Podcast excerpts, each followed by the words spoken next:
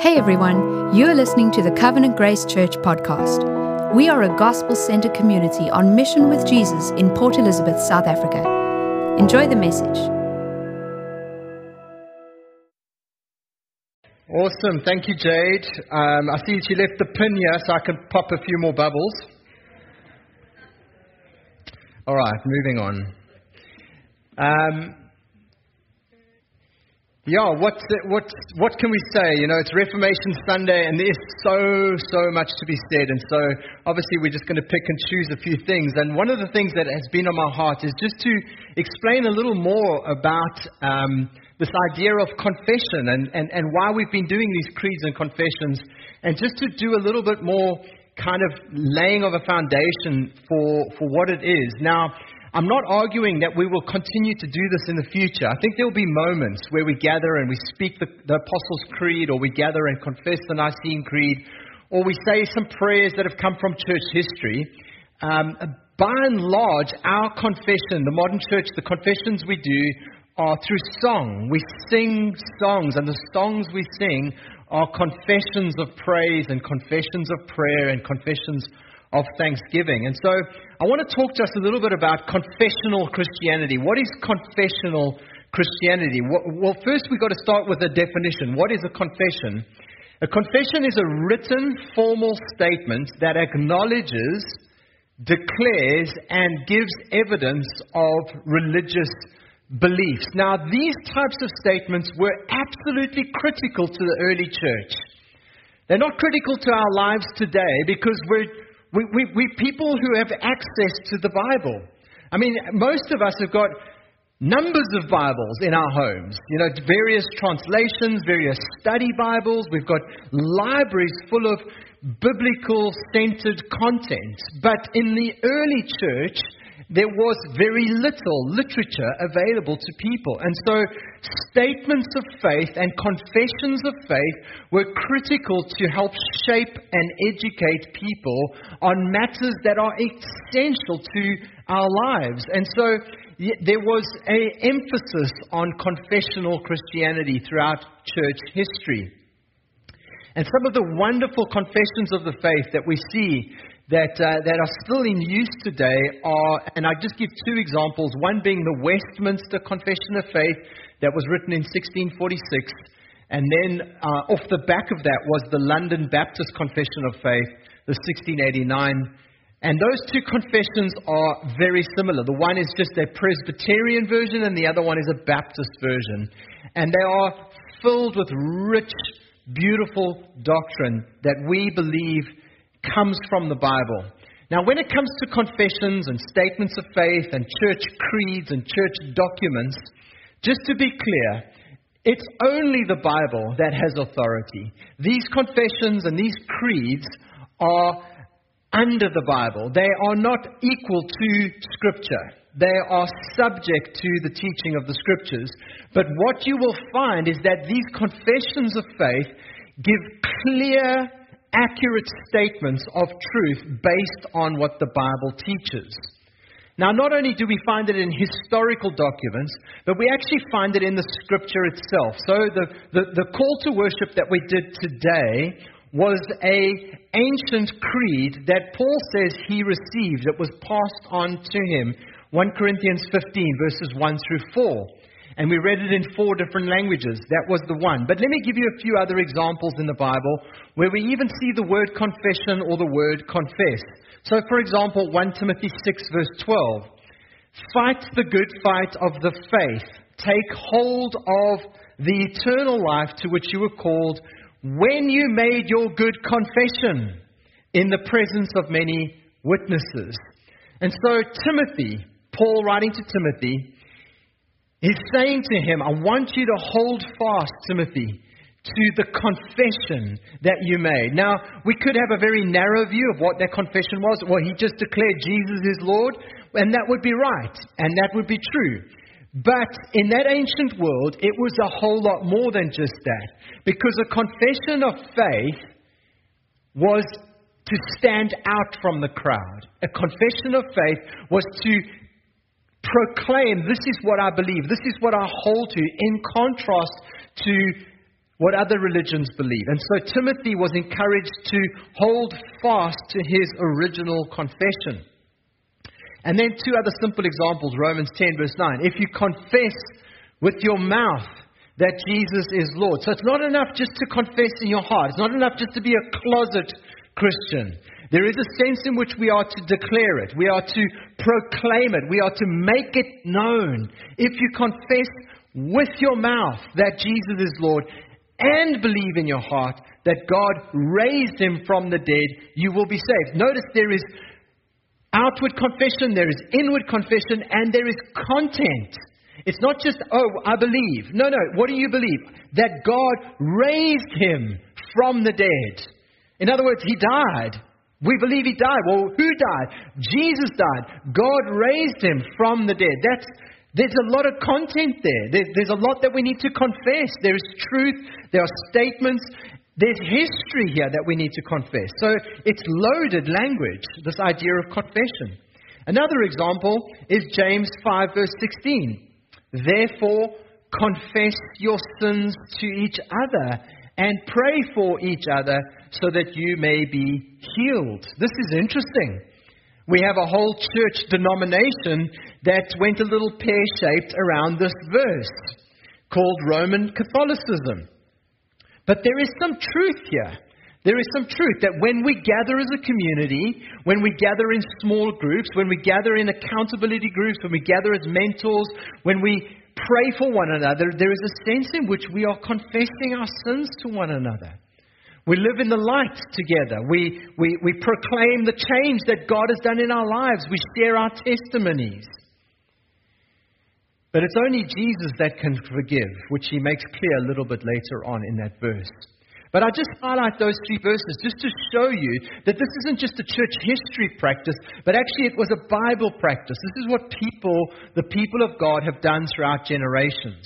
So you might ask the question, well, what purpose then does a confession serve? In what way does this, is this helpful? And I just want to give two simple reasons, and then I want to look at one big example.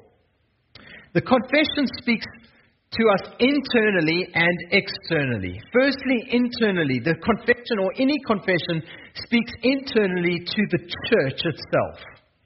Externally, it speaks to the world. We'll talk about that shortly. But firstly, internally, it speaks to the church. It communicates to the church what we believe. It communicates doctrine and it communicates devotion. This is what we believe, and we rejoice in what we believe. And the reason I emphasize that is because it's not enough just to believe. Even Satan believes. It's not enough just to believe. But what Satan doesn't do is he doesn't rejoice in the knowledge that he has. Because he loathes God. As Christians, we believe truth, doctrine, and we are devoted to it in our hearts. We rejoice in the truth that we confess. And so confessions speak to the church internally. It, it, helps us understand this is what we should believe, this is how we should think, and this is how we should live. We live the truth we believe. Confessions reveal to us the nature, the character, the works of God.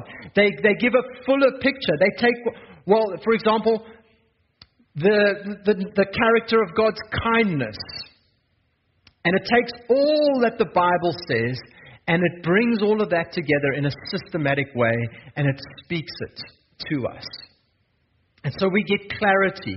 The church gets clarity of theological conviction, but notice this the church is also given protection. Confessions bring protection to the church. It gives you as an individual a sense of security. That this isn't some rogue church, that this isn't some kind of uh, free spirited church, or this isn't some kind of modern version of the church, or even some cultic version of the church. It's important that we understand that the church throughout history has been confessional. It brings assurance, it brings security, and it brings protection to the church. But it also speaks externally to the world because it distinguishes the church. The church is different from all other faiths. We have confessions that distinguish us from other faiths. We have confessions that distinguish us from other societies. We're not just a club, we are a church. We are one church with many expressions. We are the church of Jesus. We have one leader. His name is Christ. It differentiates us, and it's important that the world knows that. That we have a body of truth. We have the Bible and we have confessions that tell us what the Bible teaches. And so it declares to the world that Jesus Christ is our Lord and Savior. And at the same time, we live for the glory of God and for the good of society. So although we are the church distinct, we are not the church disengaged. It communicates this to the world that we, we live for the glory of God, but we also live for the good of society. It's our redemptive purpose. Now, what I want to do is I want to just shift gears a little bit, and I want to look at one of the most amazing confessions in the Bible itself. It would be a mistake if we didn't anchor ourselves just for a minute or two in the scriptures themselves. So I want to look at Peter, the Apostle Peter's amazing confession that we find in Matthew 16, 13 to 18. And it goes as follows. He says this Now, when Jesus came into the district of Caesarea Philippi, he asked his disciples, Who do people say that, I, that the Son of Man is? And they said, Some say John the Baptist, others say Elijah, and others Jeremiah or one of the prophets. Notice that Jesus is looking for truth. He asks the question Who do people say that the Son of Man is? We need answers. Jesus needed an answer. It wasn't enough just to know it in my heart. He, he wanted a confession. And people today need answers. We need to, as the church, we need to have answers. Let's carry on. Verse 15. He said to them, But who do you say I am. So they gave him a few options.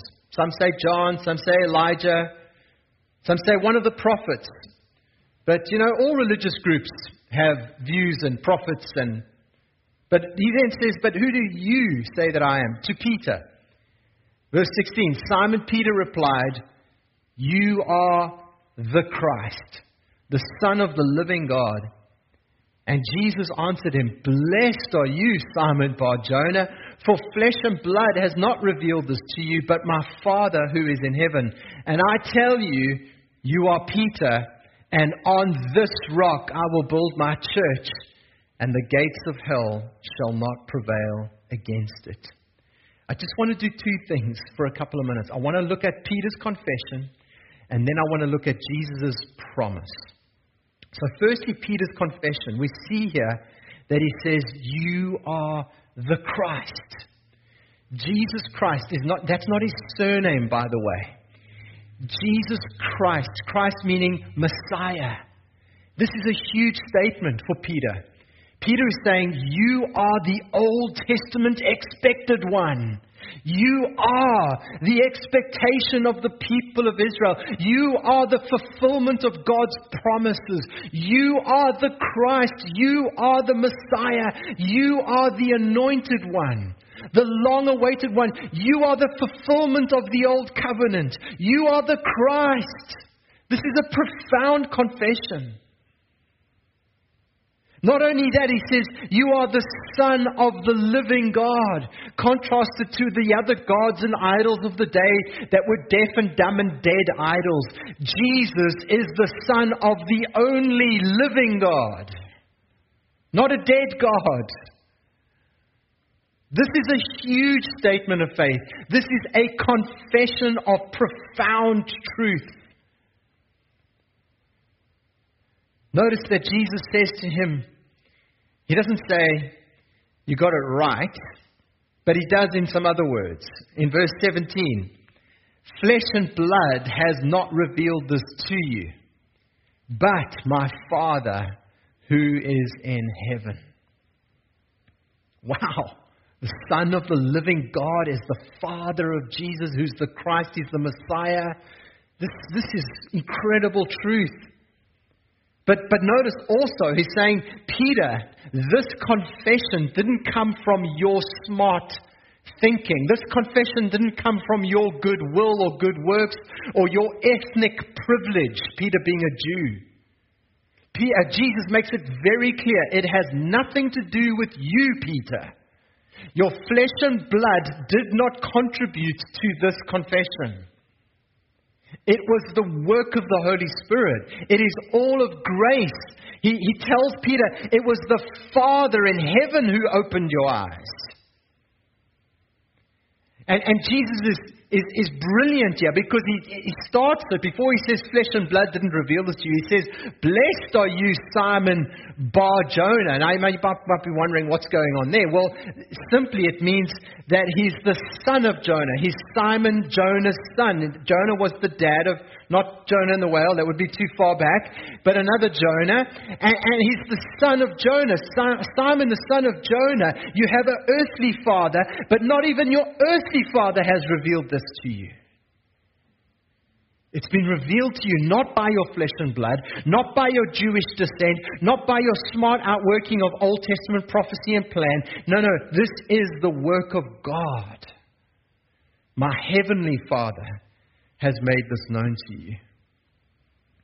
And so Peter's confession is full of truth, but it comes by the revelation of God's Spirit. But now then, notice what Jesus says.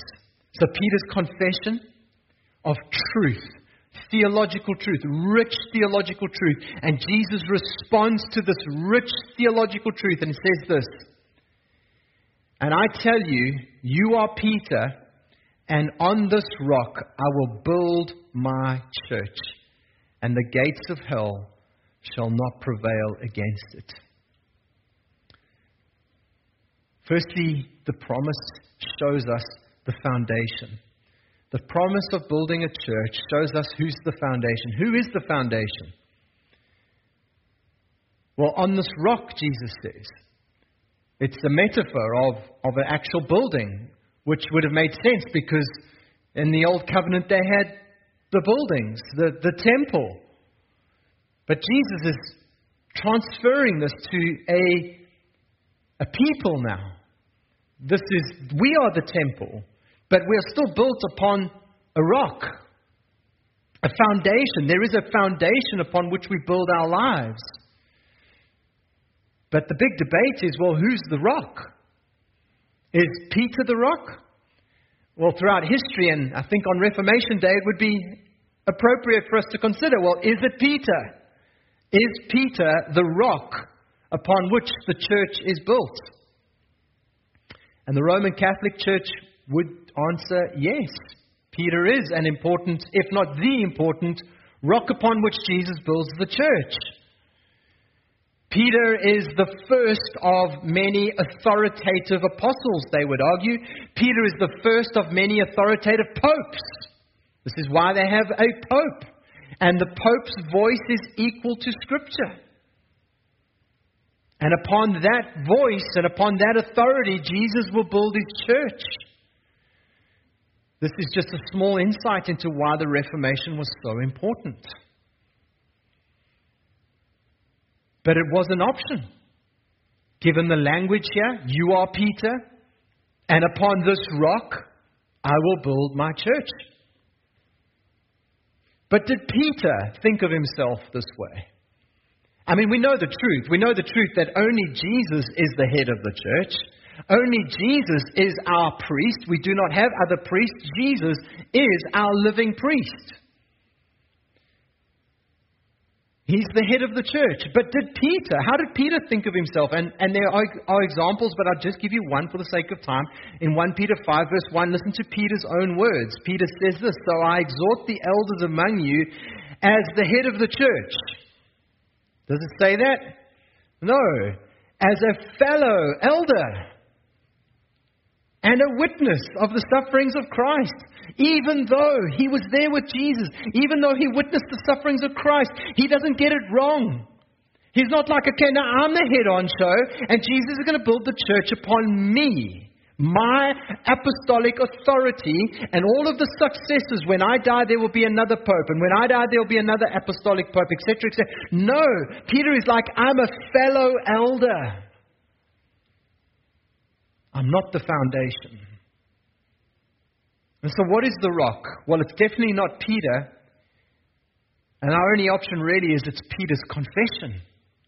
It's Peter's confession. It's not Peter, it's Peter's confession. And this is the Protestant Reformation view that this rock, when Jesus says, I will build on this rock, he's referring to Peter's confession. And that's what we've been talking about the whole morning, right? The confession in verse 16 You are the Christ, the Son of the living God. That loaded, rich theological statement. But even here, there is more clarity because of the words that Jesus uses. And it's so interesting because Jesus deliberately makes a play on words here. Jesus, in the Greek, he says that Peter, you are Peter. You are Peter. And on this rock, Peter in Greek is Petros. You are Petros which directly means little stone. Little stone. You are little stone. And on this rock, Petra. Petros, Peter, Petra, rock. I will build my church. It's not you are Petros and on this Petros I will build my church. It's you are Petros and on this Petra I will build my church. What Jesus is actually doing here is he's showing us that what will come from Peter's mouth is a boulder like truth from the mouth of a little stone. Isn't that incredible? You've got to, you got to actually make a lot of effort to get this wrong. Especially when you read it in the original language. It's so clear. And so, what Jesus is saying is that he will build his church on the bedrock of Peter's teaching, of the apostolic foundation. And the, and the apostles were so clear about this. Just two examples 1 Corinthians 3, verse 11. For no other foundation can anyone lay than that which is laid, which is Jesus Christ. Ephesians 2:20 The church is built upon the foundation of the apostles and prophets, Jesus Christ himself being the chief cornerstone. Just in case you, you think it's the apostles and prophets, yes, they're part of the foundational moment, but they are not the foundation. They bring us to the foundation. And so the first thing we see here is the foundation, and I end on this, and this isn't long, don't worry the building of the church this great promise. Jesus says, I will build my church. Those five simple words, I, meaning revealing the supremacy of Christ. The supremacy of Christ. Jesus doesn't need a lot of help. I will do it, he says. The certainty of his promise is he will do it. The second word, will. I will it's the plan of God. Not only is He supreme, but this is the promised plan. He will do it. This shows us the invincibility of the church. The supremacy of Christ and the plan of God, the invincibility of the church. The church is the means by which the kingdom of God is going to come, and nothing is going to stop it. He even double clicks on that and he says, Not even the gates of hell will stop it. It will happen. I will what? Number three, build. I will build. Christ is the worker. Not only is he the foundation, he's the builder. This is incredibly good news. Jesus is both saving and sanctifying souls. This is his business. He's both the architect and the builder. He does this sovereignly. Fourthly, I will build my the church belongs to Jesus. It is the possession of Christ. The Greek term here translated my shows us that Jesus is the author, the owner, the architect, and the builder. It's his church. The fifth word, obviously, church. The bride. It's his bride, it's his body. I will build my church on the foundation of truth. Two quotes and then I'm done. John Piper says, The Church of Jesus Christ is the most important institution in the world. The assembly of the redeemed, the company of the saints, the children of God are more significant in world history than any other group, organization, or nation. The United States of America compares to the Church of Jesus Christ like a speck of dust compares to the sun. Do we believe that? Do we believe the words of Jesus that he will build his church? He's going to lay down his life for the church. We live in a world where everything is passing away. Things pass away so quickly. Everything man has built, it just fades, it fails, it falls. Institutions, governments, families, kingdoms, kings, priests, presidents, everything tends towards decline and decay, but not the church. Not the church. Last quote, J.C. Ryle. Is there nothing that shall stand? Is there nothing that shall last? Is there nothing that shall endure? Is there nothing of which we can say, this shall continue forever? You have the answer to these questions in the words of our text. Our Lord Jesus Christ speaks of something which shall continue and not pass away. There is one thing which shall never perish and pass away. That thing is the building founded upon the rock, the church of our Lord Jesus Christ. And we get to be part of it. Let's pray. Father, we thank you for this promise. We thank you for this great confession that Jesus, you are the Christ, the Messiah. We are not waiting for another. We are not waiting for some other prophet, some other priest. You are it. You are the Christ, the Son of the living God. And we thank you for the church of the living God. That we get to be part of it. We are your body. And you are building us throughout the ages, throughout history. One people, one bride, one body, one olive tree. We thank you, Lord, that we get to be part of it. When everything else is falling, when everything else is declining, we can know that Jesus, you will build your church and that we will prevail. We thank you that nothing can stop it. Thank you that we get to be part of this incredible, invincible, privileged family. Open our eyes again to the wonder of Christ and the church. In Jesus' name I pray. Amen.